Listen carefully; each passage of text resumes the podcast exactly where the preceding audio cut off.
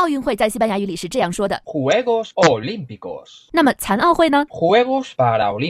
Los Juegos Olímpicos están muy bien. Normalmente todo el mundo ve los Juegos Olímpicos, pero la gente no ve tanto los Juegos Paralímpicos. Para mí, personalmente, creo que los Juegos Paralímpicos son mejores que los Juegos Olímpicos.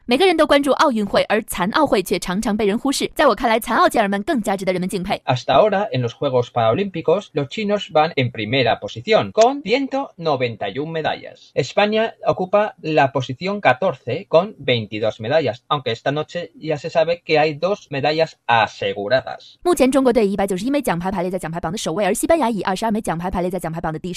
Así que no os olvidéis animar con todas vuestras fuerzas a los atletas paraolímpicos. Así